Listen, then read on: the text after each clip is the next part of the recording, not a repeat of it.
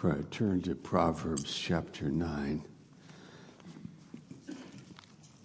for an introductory thought for the morning. Hallelujah. Thank you, Jesus. Lord Jesus, in our worship, we give you this hour, this morning, more our hearts, more our lives. Jesus, you are God. We worship you. Lord, thank you for the house that you have built and teach us in our hearts today what that means. You have built a house for us. In Jesus' name, amen. Proverbs chapter 9, verse 1. Wisdom has built her house. She has hewn out her seven pillars. She has slaughtered her meat. She has mixed her wine. She has also furnished her table. She has sent out her maidens. She cries out from the highest places of the city. All right, this is just introductory to get your mind in what we want to say today. We want to build a house here. We have our iPad, so with our iPad we can build anything. Is that up there? Yes, okay. Now she has seven pillars. We maybe make it a little more dimensional. You know how in the Greek world they had the pillars, whatever the seven configurations you want to have you can do your own sketch. By the way, like some of you, you do sketches. I'm jealous. I have seen them. They are great. Okay. Excellent. So we have a house. Okay. And um, who built the house? Wisdom. What is she saying? I have their meat, I have wine, then she sends her maidens out, and they go out to the city to call people to the house. That's what the text is saying. And so we'll take a little time here to digest that. This house is the house you need. You need this house. There are other houses that are built that are in our world. There are other houses but not this. This house is the house you need. You need it in your life. What, it, what is it in a word? It is this word, wisdom. That is what is needed. Now, there are other houses, like I, I said, there's a house of science. And the house of science is, um, we, we live in a world that really highly regards science highly regards medicine, physics, theoretical sciences of, of uh, the material world. Even atheism is built on the belief that the house of science is enough for you. Is the house of science enough for you? Okay? So let's build some little houses here. Here's this house of science. There's another house of morality and this is where you and I could go. We could go to other houses. And there was a time when you did. It was um, a house of uh, maybe morality, or you could have a house of immorality. You could have a house of popular celebrityism. You could have be famous. You could be good looking, smart, talented. All of the houses that are in this world and that people go to. Because your soul needs a home. Your soul needs a house. You need a place to be. You are learning. Now listen, it's very simple. There are things in life that this house of science cannot address. This is from Timothy Keller. He, in one of his messages, it's very, he's very good. And he said that uh, when you have to make a decision if you're going to get married or not, that house won't help you.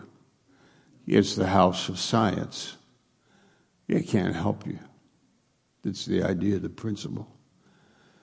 Like when you make decisions in your life about buying a car or getting a job or moving away, when you, when you make those decisions, will science help you? And even morality.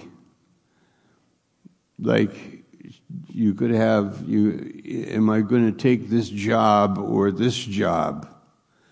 Morality, they're both good jobs. So how can morality guide me in itself? It's a small house. Morality is a small house. But wisdom is the house that you and I must have and must uh, relate to and find and know wisdom. Because it says in Proverbs 4 8, wisdom is the principal thing. It's the primary thing in life. I think, uh, when, do you remember when you were little, maybe, maybe when, when we had to put gloves on or mittens on as little kids? Remember your mother you know, put your gloves on or your mittens on, and like two fingers would go in one finger in the glove. You know, and your your hand. You, you know, she's trying to get every finger in the glove. Remember that? Yeah. That that mean that to me illustrates how how in this life that people are struggling to fit in not socially, I don't mean that. But this world is so beyond us. It's beyond science. It's beyond morality. It's made by God and it's God that fits in the, in the glove and it's you that fits in life with wisdom. Wisdom, you will find that your life works in this world when you have wisdom. You will find that you have an answer. Well, what about death? Death is a big problem for us. Wait, what death? What's the world of science? What's that little house, this one, the little house of science say about death? They'll just go into the, into the, into the room at the hospital and say, he is dead. But that doesn't fit in my life. He is dead. Like my mother is dead, my brother is dead, my I am dying. Who has an answer? Wisdom has built a house and it's enough because it makes your life fit in this world. And we're standing beside the bedside and we're saying, Oh, death, where is your sting, O grave, where is your victory? Because wisdom gave us Christ. Christ is wisdom. And that person is actually that house, that place where you go and you sit in the house that wisdom has built and you eat and drink. What is the eating and drinking meaning? It means communion like we have communion, we eat the bread and drink the wine, that God has given us a fellowship with Himself. Okay, so this will be a good morning for us to to study. Um, amen. Um, Pastor Jason Moore lives in Texas, and we're just getting over the anger and the pain. But he is such a great minister of, of Christ, and he's such a servant, he and his wife. And they, they moved down to Texas to work with Pastor Chris's brother and in Houston area. And um, he's visiting this weekend. And so it's great to have him come and share with us. So come on, Pastor.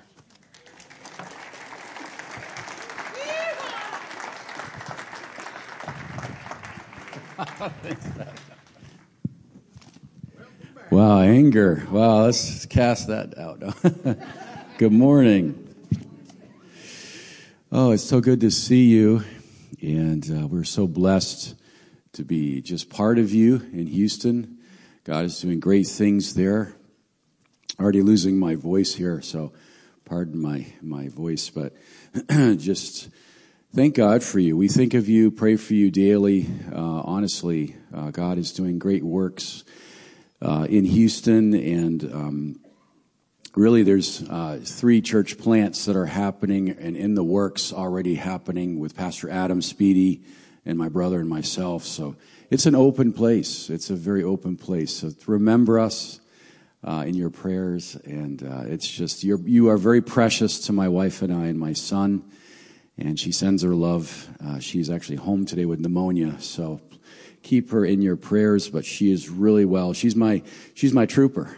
She's my trooper. She she's going around. Oh, she's going around the whole world with me, and uh, it's incredible just to just to see God's work uh, that's beginning in Houston. So let's just pray. I'm going to just share for a few minutes with you.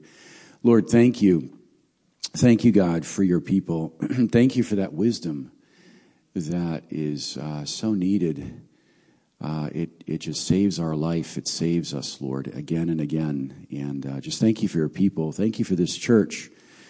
It is a light. And uh, just give us your, your thoughts today in Jesus' name. Amen. Amen.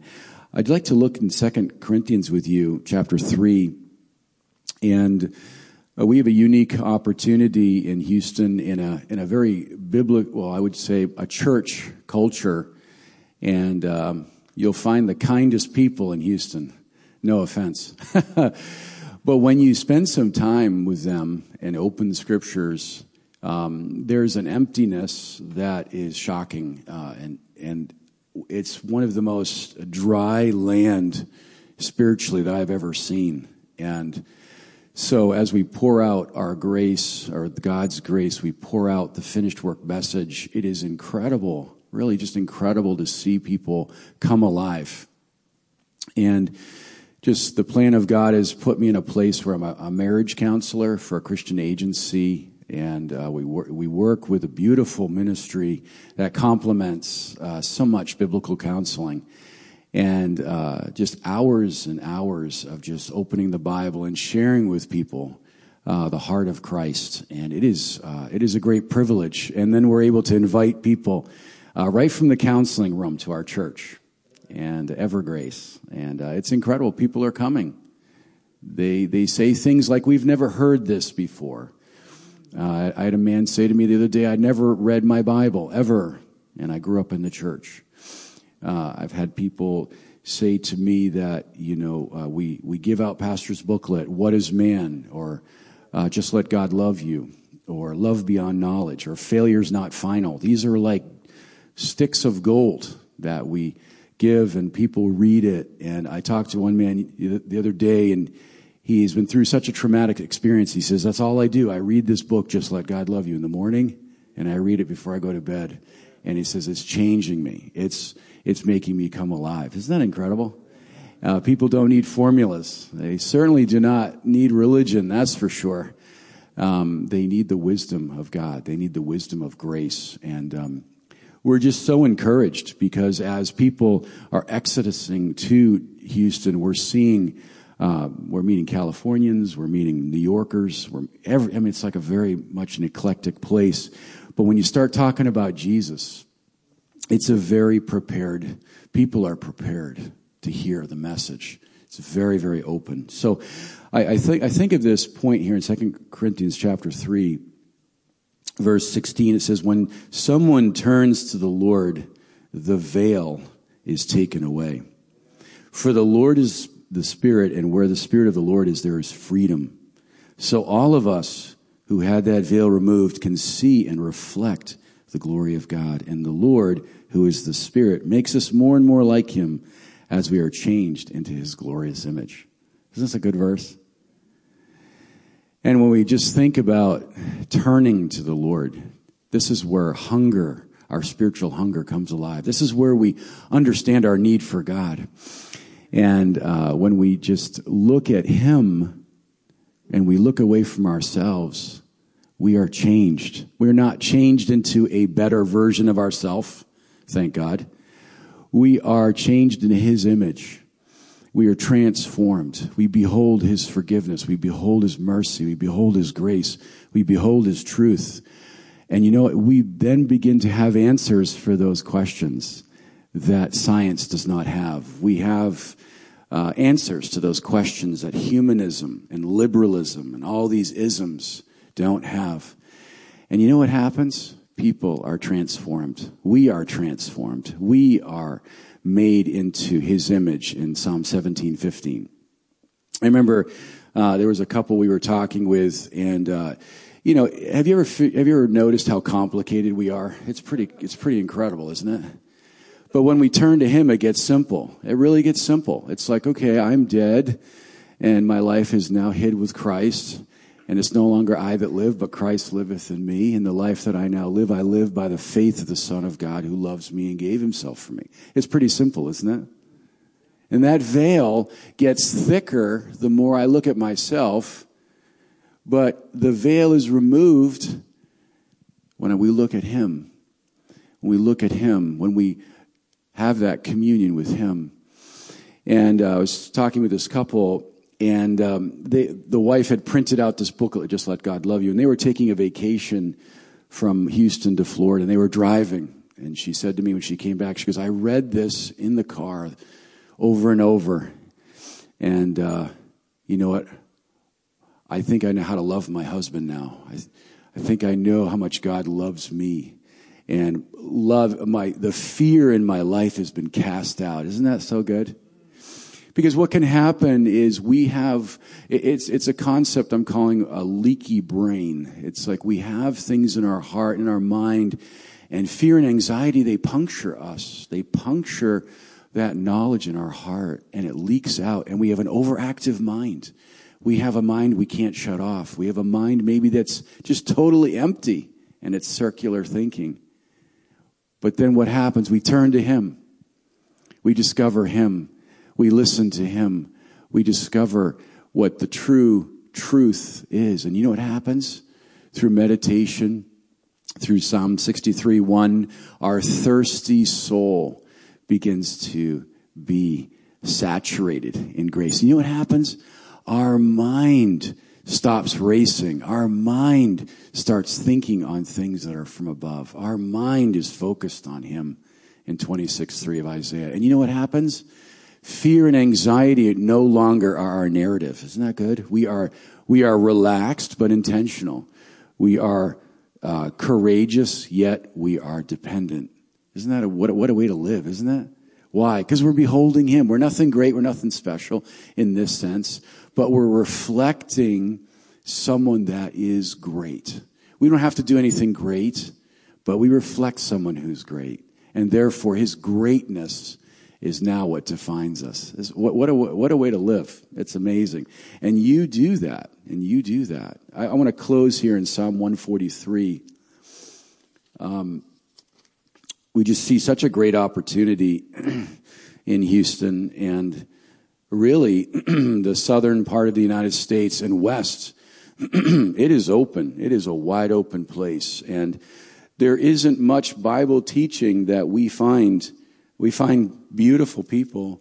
We find sincere people. But when you open the book, it's, uh, excuse me, everything changes, right? Our sin no longer has dominion.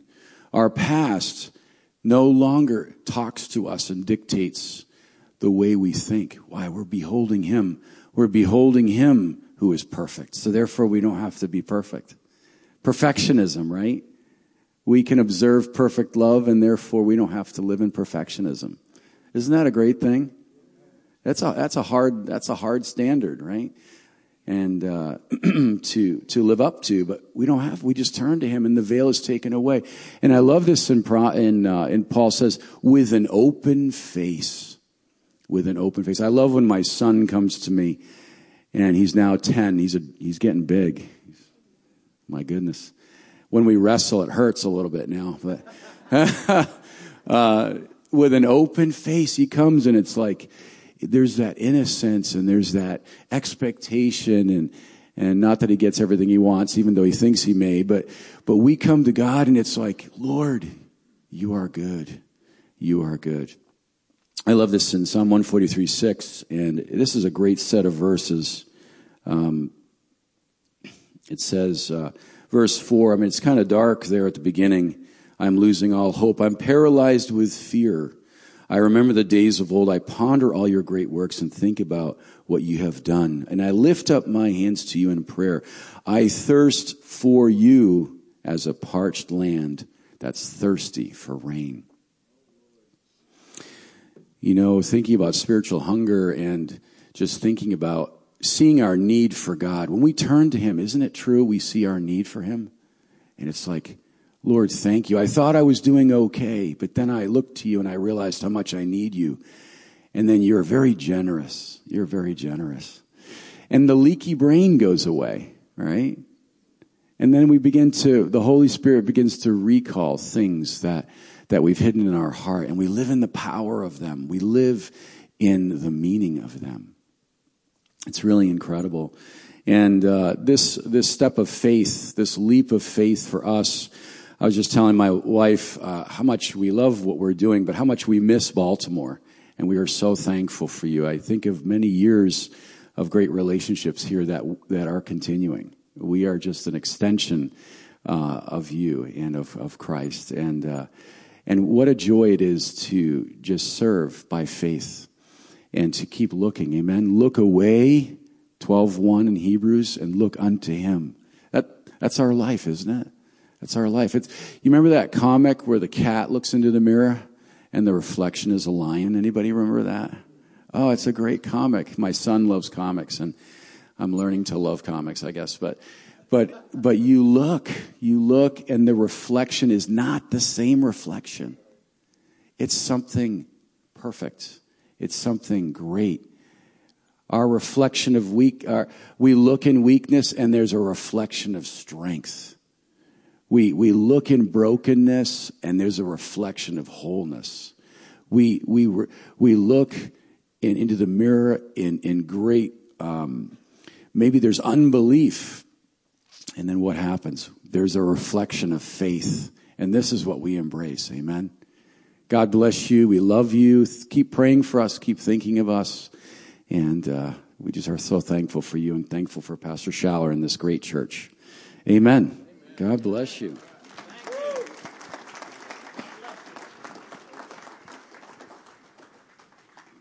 Turn to Proverbs chapter 8.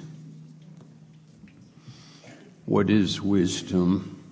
It's described here, starting from verse 12. I, wisdom, dwell with prudence, find out knowledge and discretion. This is New King James. In the King James, I think, finds out witty inventions. The New King James, discretion like to see something, especially when we look at life. It's a, it's just beyond us. Like, how do you live your life? One time I was in uh, Dundalk visiting 2008 when we had some financial trouble in our country, if you remember. And there was a man with his calculator and his bills, and and uh, he was worried. He was worried about how he could pay his bills. So we we know that there are things we just cannot control or we don't have, we don't know how it works. A man with a woman is a very good example. I think, how does that work? Does anybody know? How does that work? How does a man find a wife? Or should he find one? Maybe not. Um, how do you know if you should move? And where would you go and why? How do you, there are people that are very skillful with life in some areas, let's say money. They could be very bad people morally, but they could be very good with money. And they might have a lot of money. But are they wise? Because their relationships are broken. Or they are lost in their hearts, but they're very smart. But do they have wisdom? Um, there are other people that are not good at money, but they might be very wise because there's a lot of love in their hearts. There's uh, people who may gravitate to them. They might not be very good in some areas, but in the fundamental area of like how your hand fits in, you're able to manage and navigate. Like, say, somebody has cancer, somebody you love has cancer. How do I talk to them? How do I relate to them? What can I do for them? Well, we don't have an answer for the cancer, but what do we have?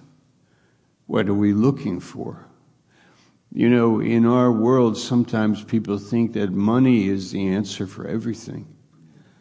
But actually, you know, no.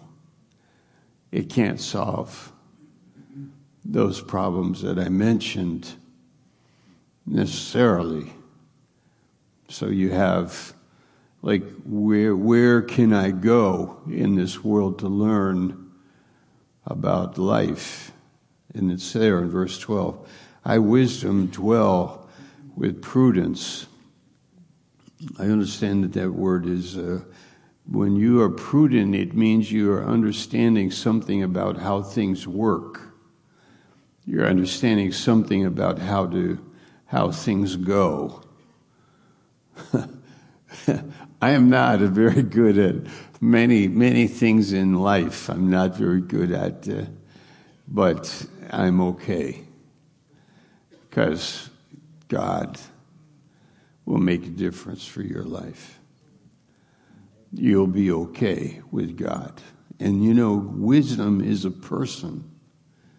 1 Corinthians 1:30 For of him are you in Christ Jesus, for of whom God has made unto us wisdom, righteousness, sanctification, and redemption. So Christ is our wisdom. He is a person. And you know as well as I that knowledge isn't, you know, like if I am a made, we are made in the image of God, then I need somebody's shoulder to cry on sometimes. Knowledge isn't enough, but, but a person is better. A person, Christ, is better than the whole bunch of knowledge, you know. Regarding cancer, we have the knowledge, we have medications, we have the care, the therapy, we have the knowledge, and we have this in science. But right now, I don't need that. I need love. I need somebody who cares about me. I need somebody to understand me and to love me. So that's what the that's what this number one. What what is it? What is wisdom? Look at chapter eight, verse uh, twelve. I wisdom dwell with prudence and find out knowledge and discretion. So you learn to study things. You learn to look at things. You learn to understand things about people. You learn to understand things about what is a lie or betrayal or adultery or an addiction. When you learn what an addiction can do in the life and heart of a person, you get discretion. Discretion means you can filter things out and, and you can say, no, that's, that's over there. I don't want that in my family. I don't want that with my friends. I don't want that in my church or in my, in my fellowship. I don't want that in my life. I will block it out. I wisdom, eh, I, I, there's synonyms there. Wisdom, prudence, and discretion. You're able to say like, no. No, that's, that, that, I understand something about life. That's not good. I don't accept that. And wisdom has built a house, and this house is really the church. The church is a place, a spiritual church, not just any church, but, and thank God for all of them that declare Christ. But what I mean is there are churches that teach morality, good and bad. And you know what? My, I'm a Christian. You know what my goal is? To be a good person. That's what, that's what I'm at. I'm after to be a good person. Well, that, that's not, that's not what you need. My goal is I want to have fellowship with wisdom. Because many things are good. Many things are good, but not everything is wise. Many things are good. You could live in Baltimore or Philadelphia, New York. You could have this job or that job. You could be with that person or this person. And they may all be good. But that doesn't help me because I need something more than goodness. Wisdom is good, but wisdom is more than goodness. Wisdom, wisdom, when you see Jesus in the Gospels, you might see sometimes when he's operating and you just go, ooh, ooh, Lord, dial it back. dial it back. And he goes, no. Yes, my goal isn't to be good. My goal is to manifest God in the world. And He is wise. He's the only wise God. He is the, wis- the wisdom that we need in life so the hand fits in the glove, you know. Your mother, you know, your hand is bunched up like this because you don't want to go outside. And, you know, your mother says, give me the, f- come on, come on, work with me. And like, no, I don't want to go outside. Okay? All right, listen. There's many things in this world. So, all right, so let's go to the go to really help you. Go to First Peter two with me, and and we see the house again here, and this is starting from verse four, coming to him as to a living stone. Could we put that diagram from the iPad up on the screen there? Yeah, okay. All right, so we have the same metaphor used here in 1 Peter 2, and that Jesus is the cornerstone. Now, the cornerstone was a large stone that was that they laid down and they made that it was square and from there, the house was built. And there was also a capstone that, with a different form of architecture, but there's some kind of a capstone that also made it square. I don't really know, know that much about it, but I want you to see here, chapter 2, verse 4. Coming to him as to a living stone, rejected indeed by men and chosen by God and precious. This is Psalm 118. At the end of that psalm, you can read it. It's a very important part of your Bible knowledge. You have a chosen, chosen by God, the cornerstone for the house, the starting point for the house. You know how today the builders have lasers, they make everything square by using lasers and so on. In the ancient world, they had a stone that was a starting the cornerstone for the building, and everything went off of that. And so Jesus is that stone for the building. Isn't that beautiful? But they had to make sure there wasn't any fissure in the stone. Let's say a crack here uh, a fissure, and so they would test it. They would actually put hammers on it, and they would study it, and they would test the stone. Well, when Jesus was tested by the Jewish people, they threw him away. He's not, he's not the one. He's not the one we need. Why? Because man doesn't have the wisdom to know what he needs. He throws away the thing that he actually needs is what he throws away. He throws it away. And look at our world. They throw away Jesus. They don't, they don't have this understanding that actually the problem with this world isn't you out there, but it's me. And the problem with the world isn't God, but it's me in my heart. So when they tested Jesus, they threw him away. And actually, um, it's a great picture of looking at a quarry and seeing the tested stones like just lying around in the quarry. And you, you could say, what about those? What, what did it, the rock engineer, the mason, whatever they were called, what about those? Oh, no, they're not good. They're, we tested them and we have rejected them. They are rejected. Jesus is rejected because of the cross. So look at verse 5. you also, as living stones. Now, this is, a, uh, you know, just a very unique phrase because stones are, are not living, but they are. I mean, we are stones that are living stones in the house that God built, the church. And we as living stones have come to that stone. So it's kind of like this idea we are built on him as stones, you know, how the, how he, you could whatever draw draw it any way you wanted. So you have the pillars and then us making up the building. That's the picture there.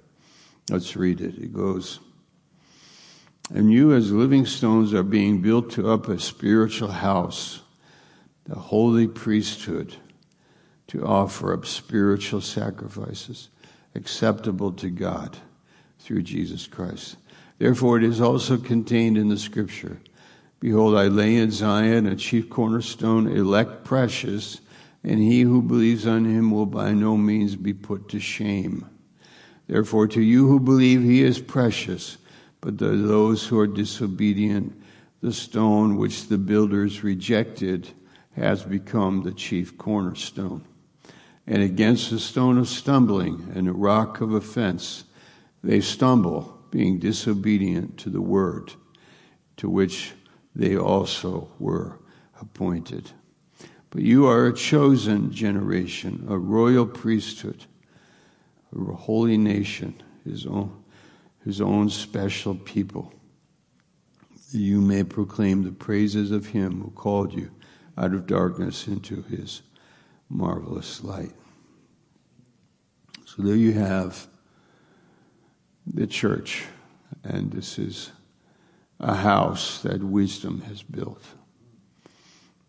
And maybe, yeah, there's many things to say there. Okay, so let me go to my finish up here with my um, short outline here. Where am I? What is it? God's mind. Why do we need it?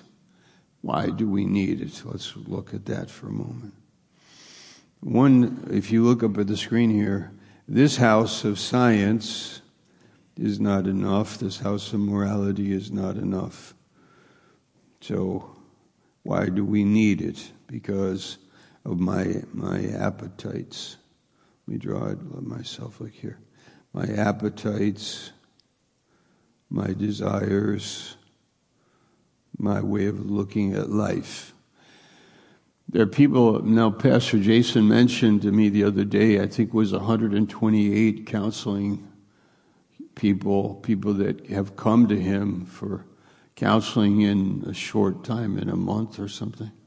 You know, that look for marriage counseling and help and so on, and how good that what you said was very good. That that on the surface, you know, my, my, might look I got like I got my life together on the surface of, of my life by different ways. It look, might look like it, but my appetites, my desires, my um, my uh, drive in life, my my desire to be happy or to be good, happy or to be good or to have a good life, and all of these are, are way they are not enough. They cannot work. It's not the point of your life. It's not where you live. You, need you need something. You need more. You need God and his mind and his heart. Now, how do I get it? So I have my appetites and desires, and I go to what this is maybe new for some of you, but very important. I have my, my inner life, my, my inner life, and I, I have my own thoughts. Look at the beginning of 1 Peter 2. Look at those words. Laying aside all malice, Number one, malice, evil. It's kakia. All guile. It's hypocrisy, envy, and all evil speaking. If you took those five words, they, they embody attitude and speech. And you know, if you look at your life, how much of our lives are those five words? a lot of life. A lot of people don't have authority over those, over those things. They envy. They don't know what to do with it. They have hypocrisy. On the outside, it looks good. On the inside, it's not. They speak evil. They backbite. They speak against people. So those words. But verse 2 says in 1 Peter 2 2, as newborn babes. So you have a new birth. You desire the pure milk of the word.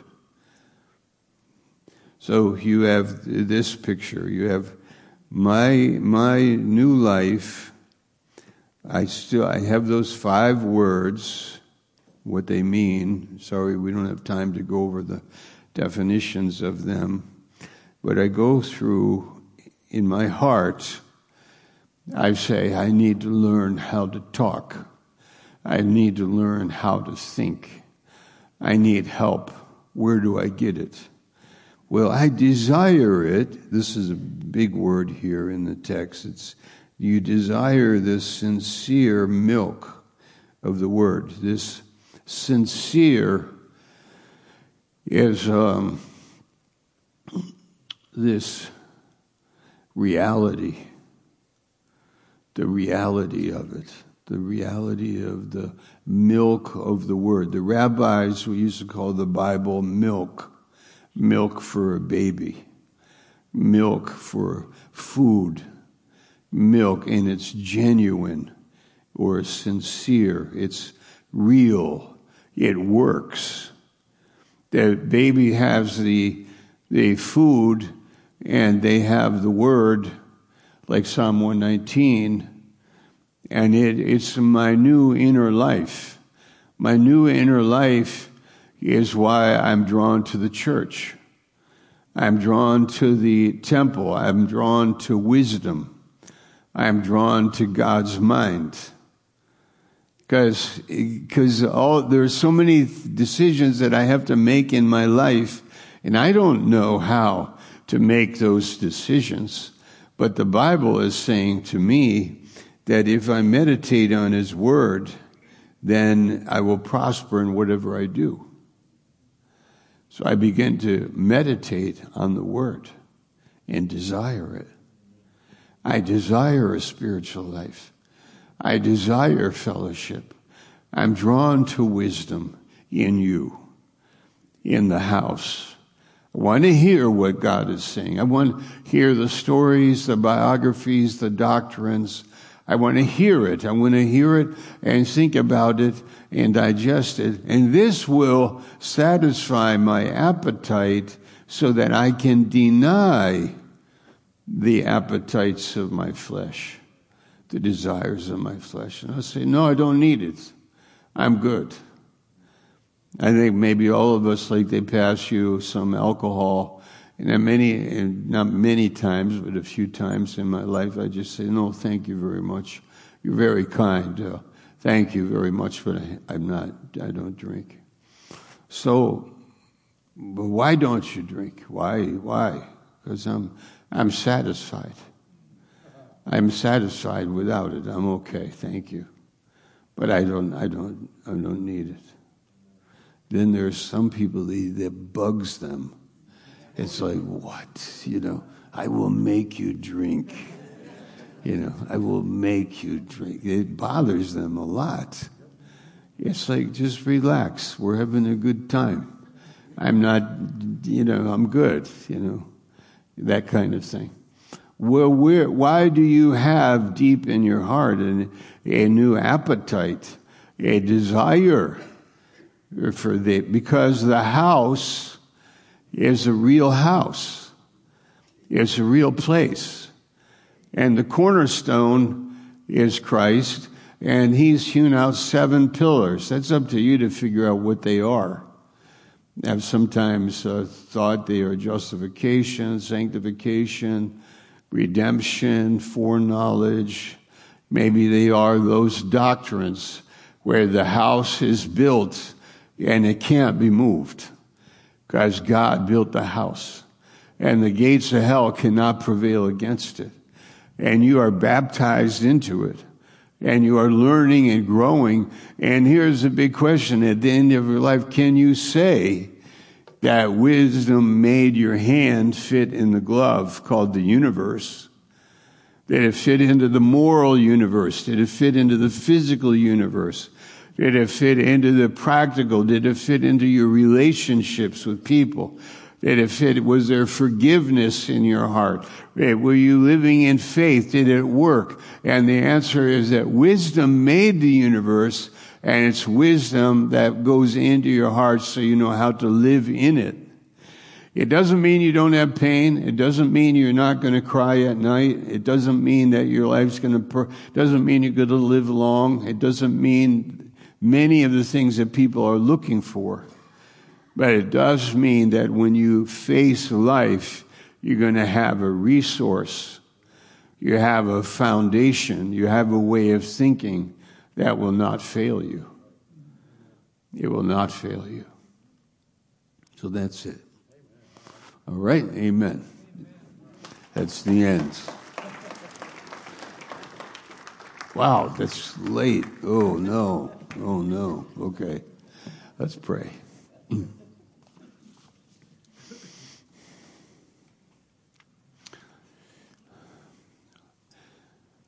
Lord, our prayer today is that this would touch our hearts.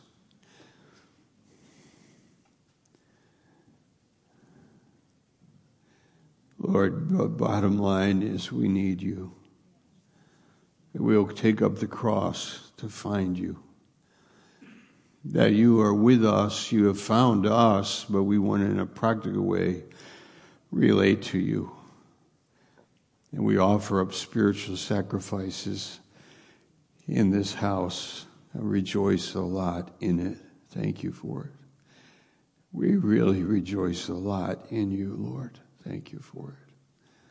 Bless our day. Lead us in our meditation, our life. May this be used to help people find the way, be drawn to you in their hearts. Every day we, we talk to wisdom. Every day we lean upon you and trust you. And if you've never started your spiritual life, then do it today. Say, I trust you, Jesus. Mark the day down in your in a Bible. Start to read it. The New Testament. Read the Gospel of John and learn what God has to say to you. Hide it in your heart. It'll change your life. In Jesus' name, amen.